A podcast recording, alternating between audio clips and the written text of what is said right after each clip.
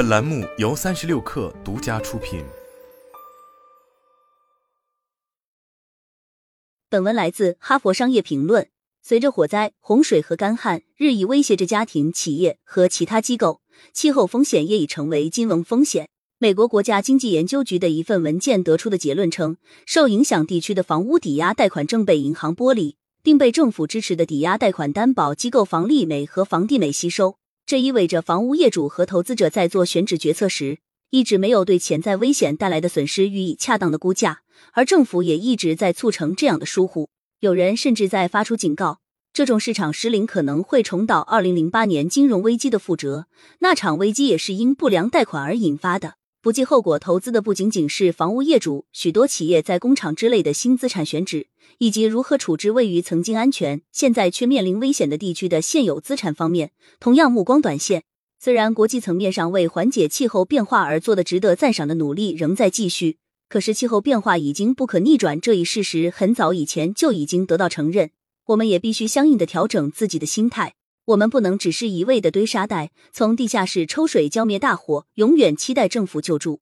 房屋业主、企业、抵押贷款持有者、政府、全社会都需要一种方法来判定哪些资产需要加强，以及还有哪些行动方案可供选择。哎，我们似乎走错了方向。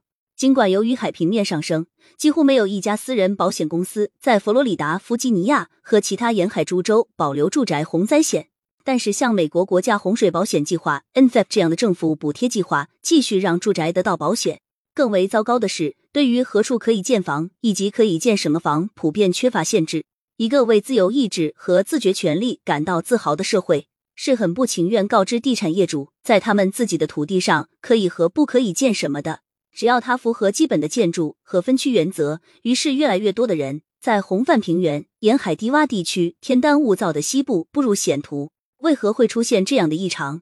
首先，所有这三个要素——抵押贷款、保险和土地开发政策，都是刻意往后看的。他们依据贷款违约历史、保险索赔历史和水火灾害历史来做决定，这符合逻辑。有大量的确凿经验数据可以提取。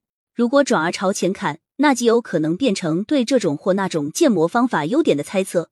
另外，还有大量的市场刺激因素，可以保持房价高企。可如今，随着气候事件以及后续在地面上产生的后果如此迅速的发展，这种向后看的方法似乎受到了打击。有一个更好的办法。我的研究以及其他人的研究表明，投资抗灾能力有五个基本选择：加固、重建、复原、限制和撤离。综合起来，它们可以作为决策辅助工具，用来处置受气候风险影响的资产。加固，面对与气候相关的危险，这通常是默认的建议。不过，只有在某些情况之下，加固才是正确的应对之策。休斯顿的德克萨斯医疗中心就是一个很好的例子。二零零一年遭受飓风艾利森 （Hurricane Allison） 重创之后，TMC 投资了数亿美元提升抗灾能力，包括建设防洪舱壁、过街天桥、升台电器设备等。二零一七年飓风哈维来袭时，休斯敦浸泡在难以想象的大雨中，该地区的洪水持续了数周。然而，由于抗灾干预措施到位。德克萨斯医疗中心几乎未受到冲击。在这种情况下，投资加固的措施是有意义的，因为首先，遭受袭击的直接和间接成本巨大，医院有能力筹集资金。尽管对抗灾力的投资不一定有回报，因为有可能不会再出现大风暴。其次，是因为相对于整个资产负债表而言，增量资本支出是可控的。不过，不是每一项对抗灾力的潜在投资都有经济意义。我们不可能在任何情况下永远不计成本效益的去为一份同保单买单，以抵御海平面上升、降雨和火灾。什么时候应该走一条不同的路线呢？撤离，想想相反的情况。在连续几年被泛滥的河水淹没之后，马里兰州埃利科特市的多家小店和餐厅集体放弃了历史悠久的市区，投奔地势更高、环境更干燥的地方。这对他们来说是正确之举。叠加的洪灾给他们的资产负债表造成了重大损失，加固的代价太过高昂，而且资源也很有限。复原在迈阿密和迈阿密海滩，多数新建的水上商业或公寓建筑一楼都进行了超高的抬升，昂贵的设备放在危险难及的二楼或更高的地方，家具和材料放在地面层和地下室。这些东西经得起海水的临时泛滥，水抽走后又可以露出来。迅速清理干净，然后重新投入使用。威尼斯圣马可广场上著名的木板走道，与此类似。他们既不接受加固，也不接受撤离，而是一心与水共存，如何以经济有效的方式复原、重建。这基本上是德克萨斯州休斯敦或弗吉尼亚州汉普顿毛地地区业主们选择的道路。联邦应急管理局 （FEMA） 已经出资在这些地方重建了成千上万的住房，每所住房都重建了多次。重建是一个很好的选择，尤其是在你很有钱或者你可以用别人的钱的情况下。然而，长期的问题是，总有那么多钱可用吗？他会提供给那些最有需求的人吗？还是像美国新闻与世界报道所报道的那样，拿来帮助收入更高的人了？当然，其他纳税人对于帮助身处危险地带的人会支持多久？近年来，美国国会每年批准了大约两千亿美元，用于加利福尼亚、爱荷华、德克萨斯、佛罗里达、纽约、波多黎各及其他地方的赈灾。目前尚不清楚的是，在一个财政赤字的时代，这样的慷慨之举是否会永无止境？